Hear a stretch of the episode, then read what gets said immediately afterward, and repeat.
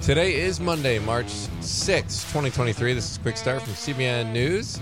I'm Dan Andros. Trump makes a splash at CPAC. We'll have that top story and more on today's podcast. We're bringing news from a Christian perspective. Subscribe, leave a rating, share it with a friend.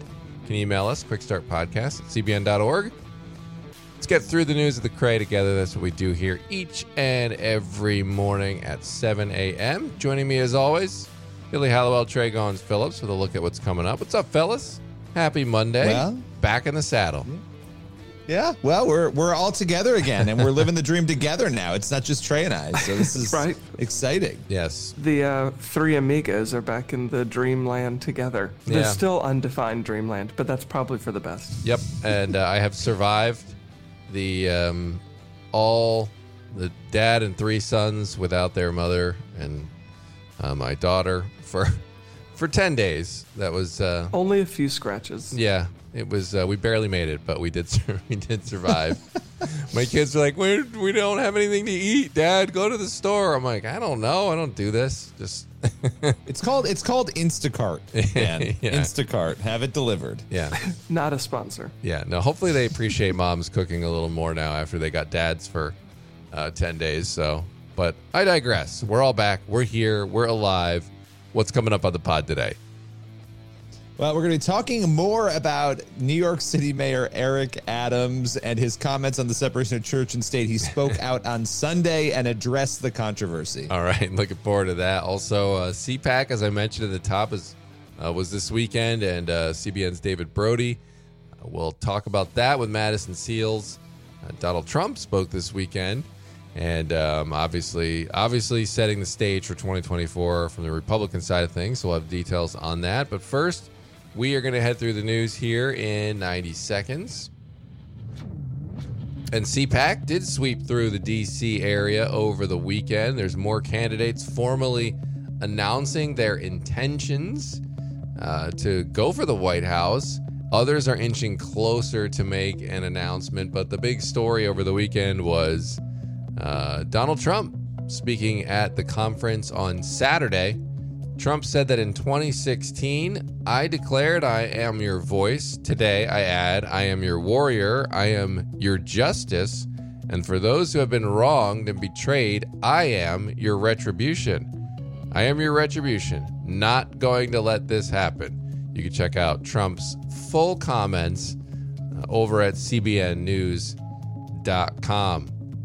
And Novak Djokovic will not participate in the BNP Paribas Open this month after the Biden administration denied his entry to the United States due to him being unvaccinated against COVID 19. Djokovic is 35 and he requested a vaccine waiver, which would have allowed him to enter the U.S. unvaccinated, but it was rejected by the Homeland Security Department. Senators Rick Scott and Marco Rubio called on Congress to act to eliminate Biden's quote bogus vaccine mandate end quote. They also pointed out that Biden himself declared the pandemic over back in September. Those are just some of today's top headlines. You can check out those stories and more over at cbnnews.com. Guys, I found this fascinating when I saw this headline on Djokovic being denied entry into the United States over COVID. I almost thought I saw an old headline from 2021 or something like that.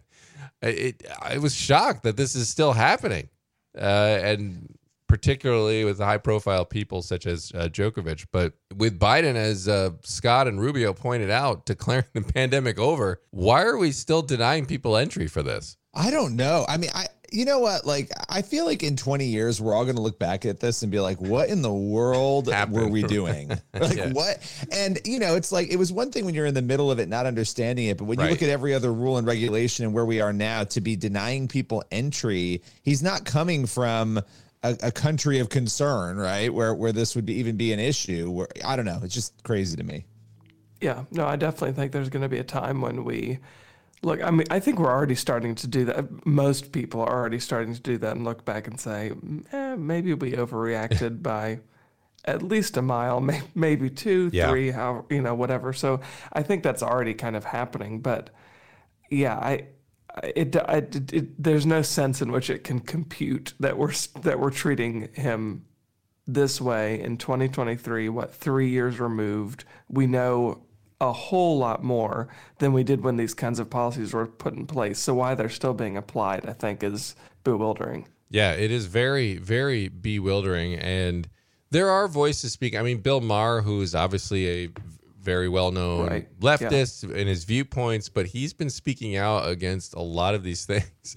Um, particularly, I mean, he said he's a proponent of the vaccine, but he's just not a fan of how heavy handed some of some of these moves were. And again, and another headline that popped out is uh, one of the health ministers over in the UK in leaked text messages was talking about how you know planning on when they should release the next variant and, to make it um I think I forget what the exact words were, but it was like frighten the pants off of people so that they'll start quote you know uh, behaving properly and responding properly. And you look at some of this stuff and you just think, like you were saying, Billy, we're gonna we're gonna see, I, we are gonna see when the reporting eventually comes out and the politics are safely in the rearview mirror, and you have what I believe is a media that has become hyper political. Uh, when you have them not worried about any political implications of these revelations, you're going to see more of these revelations, and I think people are going to be shocked at what at what comes to light. I think so too. And I think people are going to maybe wake up. You know, when you look at polling, a lot of young people, they don't trust institutions, they don't trust companies, they don't trust all these, but they trust the government, right? And so it makes you wonder like, at what point do people say, oh, maybe we need to have a healthy skepticism Yeah. of everything, Yeah. right? Including the government. Yeah, no, I think it's odd to me that people don't have that. So we'll Yeah. see. Yeah, we will indeed. And you can keep uh, tabs on that and more over at cbnnews.com. All right, we're going to head into our next story here. And there is an update on New York City Mayor Eric Adams and his church and state comments. So, what's, what's going on here? What's the latest? Yeah, so he appeared on CNN State of the Union on Sunday with Dana Bash. And, you know, it's interesting as he was speaking about this, you know, she started challenging him on it. Um, and she asked him a number of questions. She said, Do you fundamentally believe in the separation of church and state from a governing standpoint? And his response was no, which is really interesting, right? Um, but but he he was trying he's trying to toe the line. Some outlets are saying he appeared to back down, he appeared to walk away from his statements, but but really what he did was he addressed pretty head on um, a number of facets of this. He said no, but then he followed that up with what I believe is that you cannot separate your faith. Mm. Government should not interfere with religion, and religion should not interfere with government. That was the statement that had people saying, "Oh, he backed away." But I but I think he's actually talking about two separate things here he, him as the governor, right? I mean, he's the mayor, but in his governing position, how he is to behave and respond based on his faith, and how government and religion are to interact, right? Those are two separate Yeah. things, actually. Um, and so I, do, I didn't necessarily see it as him backing away. But but there were a number of things that happened in this interview. I mean, the first thing that he did at the start of the segment when Bash noted that people were alarmed, that was the word she used, by his comments at this interfaith breakfast last week. Um, he said, Let's be clear on something. The last words I said after I was sworn in was, So help me God. On our dollar bill we have, In God we trust. Every president touched a religious book when they were sworn in, except for three. Faith is who I am. So that was the first thing he said. That that part to me does not feel like he was backing away. He's he was hedging a little bit on some other elements, but that was really interesting to hear. Yeah, don't, listen, Eric, don't tempt the secularists with uh, those comments about, about where God is mentioned right now. Don't tempt them. They're to be like, what? It's still there? We need to get rid of that. um, but uh, what do you think was the most interesting part about his responses to, to Dana Bash? Yeah, so there were two things in light of what I just talked about at the end. And this is where I again I think people are like, oh, he's backing away. I think he's hedging and trying to get out of the controversy. Yeah. Um, you know, she's like, she's like, well, you just said no when I asked you if you believe in the separation of church and state. That's going to alarm people again. And he said, you know, government should never be in religion, and religion, these are the exact quotes, should never be in government. But he doesn't specify what that exactly means. And I think that's where people are like, oh, he's backing away. But what he said before that, which I think was really interesting, again, differ- differentiating between him being a Christian, right? That's how he d- identifies, whether people think he is or not, him being a Christian and coming into government and acting based on that, and the government compelling people, he said, Look, I don't want anybody to take my words to say that I'm going to compel people. He said, I'm not Right. going to compel people to follow my faith. My faith is how I carry out the practices that I do and the policies, such as helping people who are homeless. So he's drawing that distinction, but I think that line, government should never be in religion and religion should never be in government. I think what he's saying there is there shouldn't be a theocracy, right? I don't think he's saying there can't be an influence. Right, and that was the intent of the founders. From I mean, look, and first of all, separation of church and state is not in the Constitution. It was in a letter from uh, Thomas Jefferson where he talked about that. But the Well, you better point, tell Dana Bash that. I know. You better know. let her know. You would think that the way some people talk about separation of church and state, that it was uh, like the number one thing written on the Constitution. It's Constitution. an amendment itself. Yeah, right. Um, guys, before we get started here, let's just make sure we get this clear about just not talking about church ever.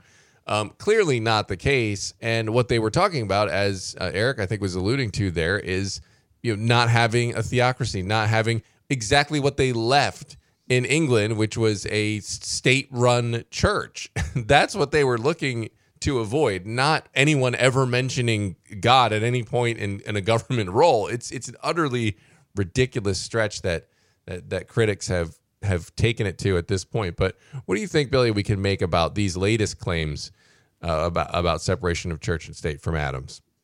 Yeah, no, I think I think it's important. I do think it's a lit. It was a little bit of a tempered down. I mean, he said last week, "State is the body, church is the heart." I mean, Yeah. you can't take the heart out of the body; the body dies. When you're saying something like that, you know, I, I think he tempered himself a little bit because he's trying to just get out of this. But, but I do think that he drew a really important distinction with his faith, right? In saying, like, if you elect me, this is who I am. It's the totality of the person I am.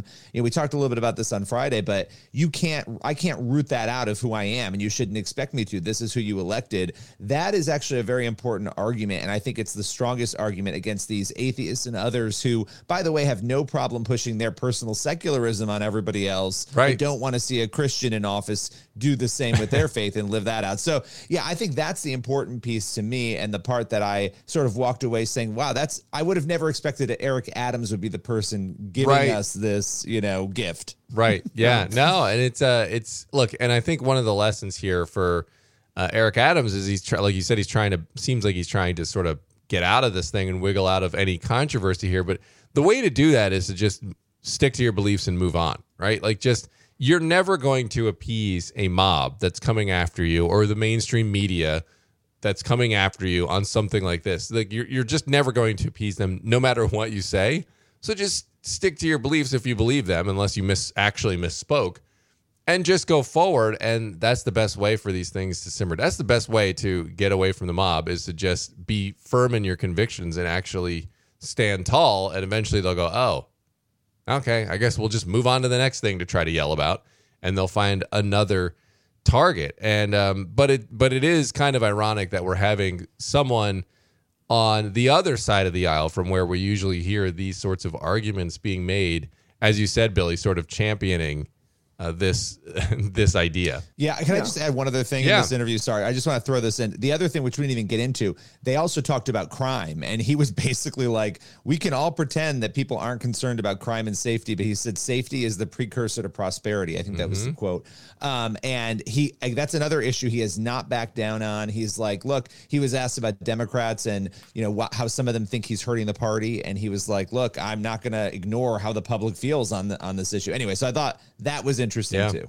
indeed. Yeah, and I just I I can't fathom wanting a politician who who believes that they're completely in control and completely sovereign. I mean, the arrogance that that requires to think that.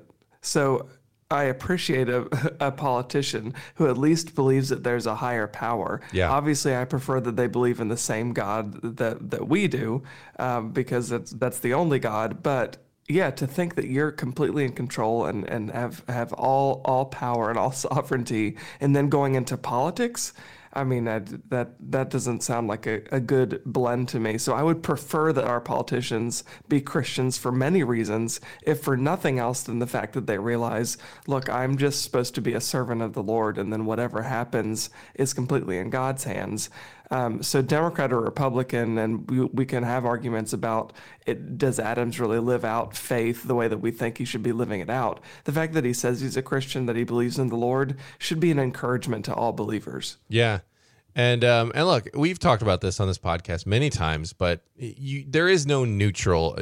You hear this claim a lot of times, like, "Oh, you shouldn't be pushing your views on other people." I mean, I saw a headline over the weekend where um, some trans activists, or at least proponents of all these, um, you know, trans expressions that are happening at schools, complaining about Christians. And um, there was, I think it was a school board meeting that had gone viral, and one of the members was saying they were concerned about the anti-LGBT views because this person was Christian in the church they went to, and that they can't be pushing these views on people. And I'm thinking, you're sitting here jamming down transgender ideology on school children and then you have the nerve to sit there and say we can't have that person over there and their christian ideas. We wouldn't want stuff being pushed on us. And that they can't see that is just utterly incredible to me. Um, but but everyone's got a view. No matter no matter what it is people have a view that uh, you know of what they think is right and wrong and that is their starting point.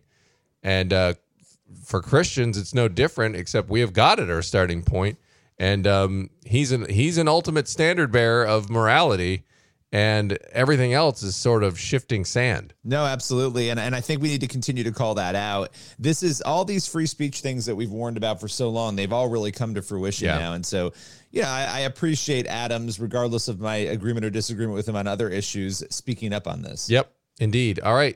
Thanks, guys. Appreciate that story. We're going to head to the main thing now. And David Brody is uh, talking CPAC, and there was a competing Club for Growth event, and also the future of the conservative movement. That was his conversation with our own Madison Seals for today's main thing. Conservative activists and elected officials gathered outside of Washington, D.C. last week for the Conservative Political Action Conference known as CPAC. It's an annual event that, for the most part, unifies conservatives around their shared values. But this year, with the first primaries and caucuses less than a year away and a sort of competing convention organized by Club for Growth happening the same weekend in Palm Beach, it's clear that conservatives are in a battle for the future of the party. Here to discuss is our very own chief political analyst, David Brody. David, thanks for joining me today. Anytime, Madison. Good to be here. You were at CPAC on Thursday, which was the second day of the event, I believe. What did you feel the mood of Republicans was going into this year's CPAC, and what were you watching for? Well, I wanted to see how Trumpian it, it was, and it was very Trumpian. There were Trump signs and Trump decor and people dressed in, you know, make America great again outfits and uh, Trump front row people, all of that. These, these are the people that line up at their, his rallies for days beforehand. They were all there. Uh, it was very much a Trump flavor. There's not even a question about it. And, you know, it's interesting. You mentioned CPAC being about shared values in the conservative movement. And I think, in essence, that's the debate within the conservative movement right now. Uh, what are those shared values? And I, and I think right now, as you look at CPAC, when I was there on Thursday, not only was it Trumpian, uh, but you know, not just on Thursday, but on many of the other days, uh, you're just not going to get the Mitt Romneys and the Mitch McConnells, and uh, you know, even Mike Pence is not there, and there's just some others. So, so this has a populist Trump feel to it. The, the left will call it a far right feel. Uh, I'm not going to use that label because I don't like labels to begin with. Uh, but the bottom line is, is that it was a very interesting, not even mix of people. I think it was pretty much a, a populist movement that's taking over the conservative uh, party, and we saw it at CPAC. Yeah, yeah. There's this survey that came out last month that showed about 28% of Republican primary voters are so devoted to the former president that they said they'd support him even if he ran as an independent. And Politico said it's going to be one of really two extremes for Trump at CPAC this year either that he was poised for a CPAC love fest or a face plant.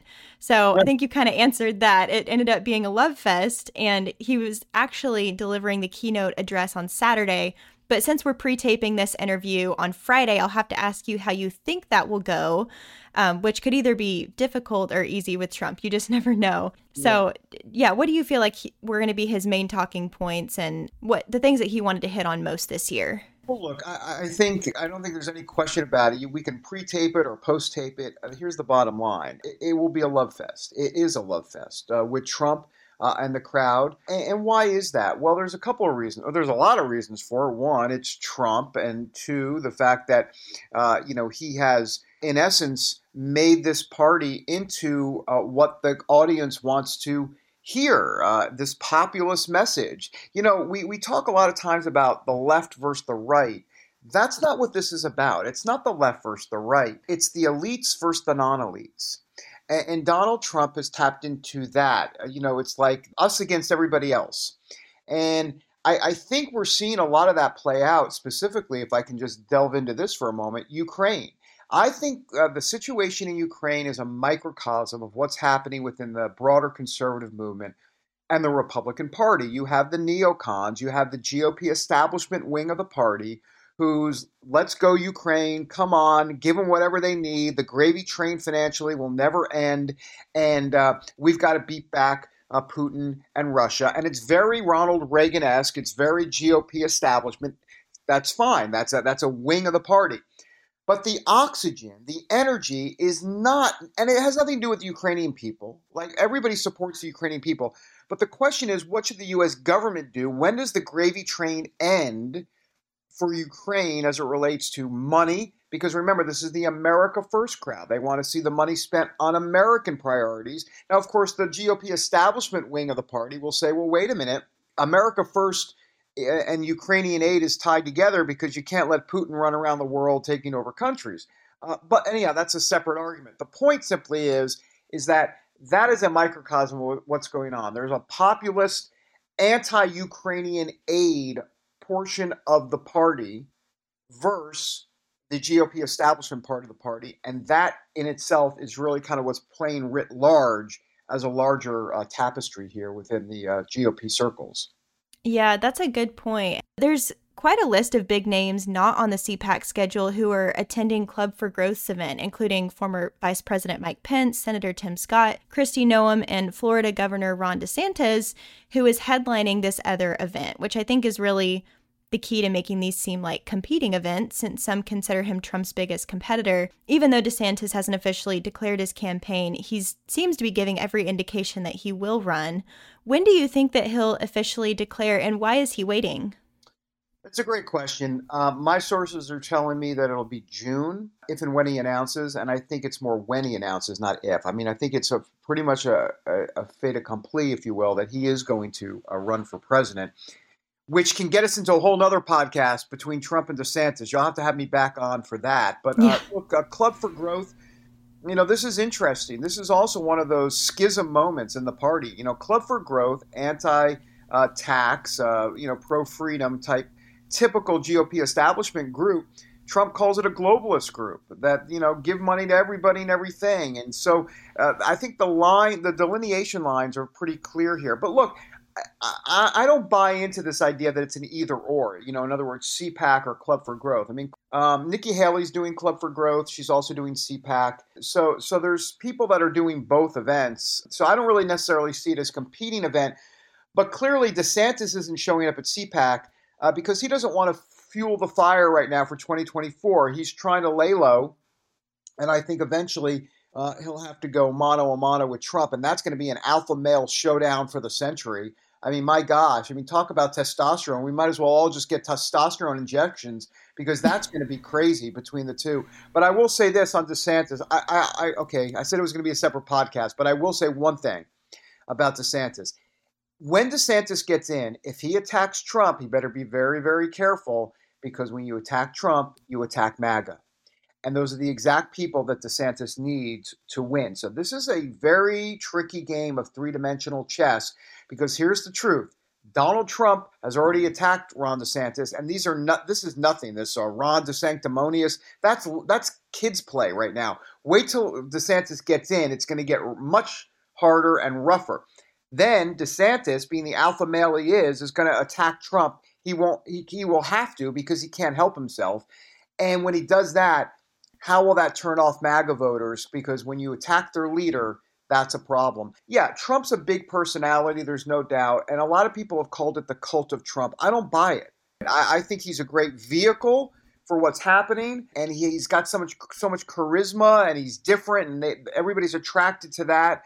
So he's a vehicle. But the movement is much bigger than Trump. They don't like what he's done on vaccines. They don't like what he's done on Kevin McCarthy, but they'll still stick with him.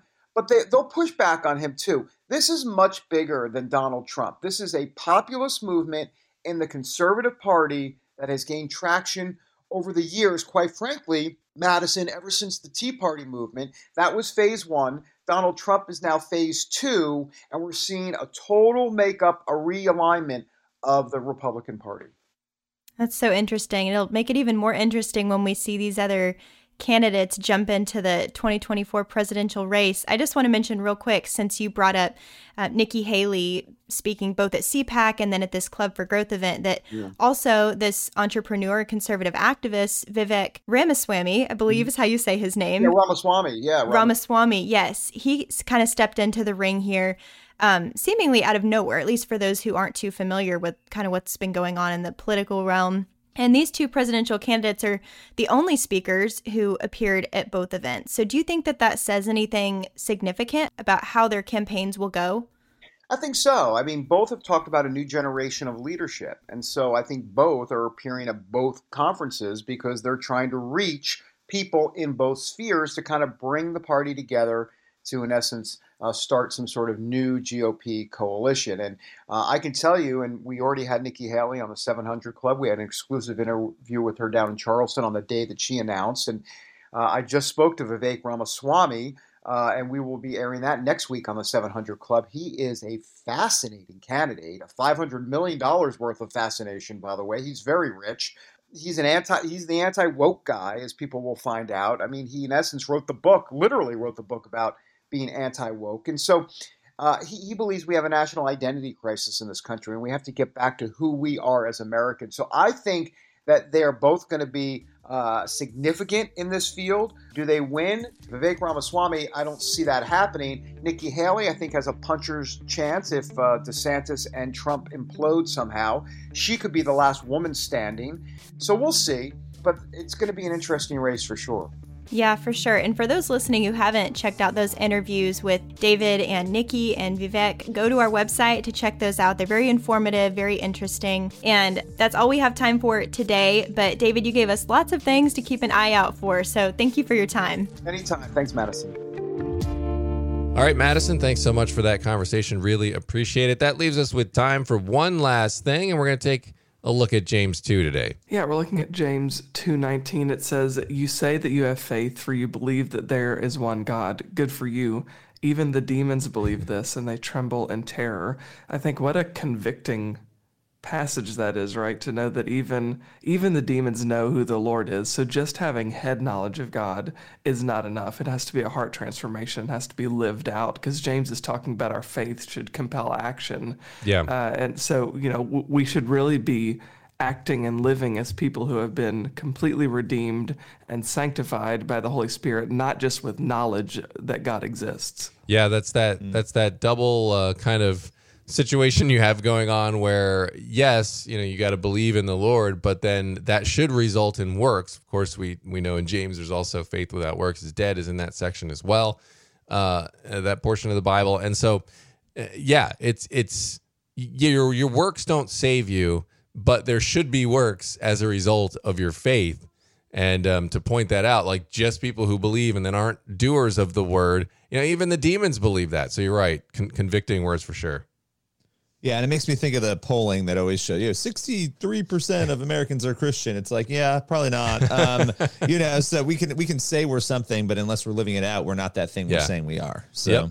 Absolutely. All right, good place to leave it for this Monday edition of the podcast. Uh, as always, you can head over to cbnnews.com, faithwire.com for more news from a Christian perspective. And Lord willing, in that creek don't rise we shall be back here tomorrow with more of the same. Good to be back. Have a great day. See you tomorrow. God bless.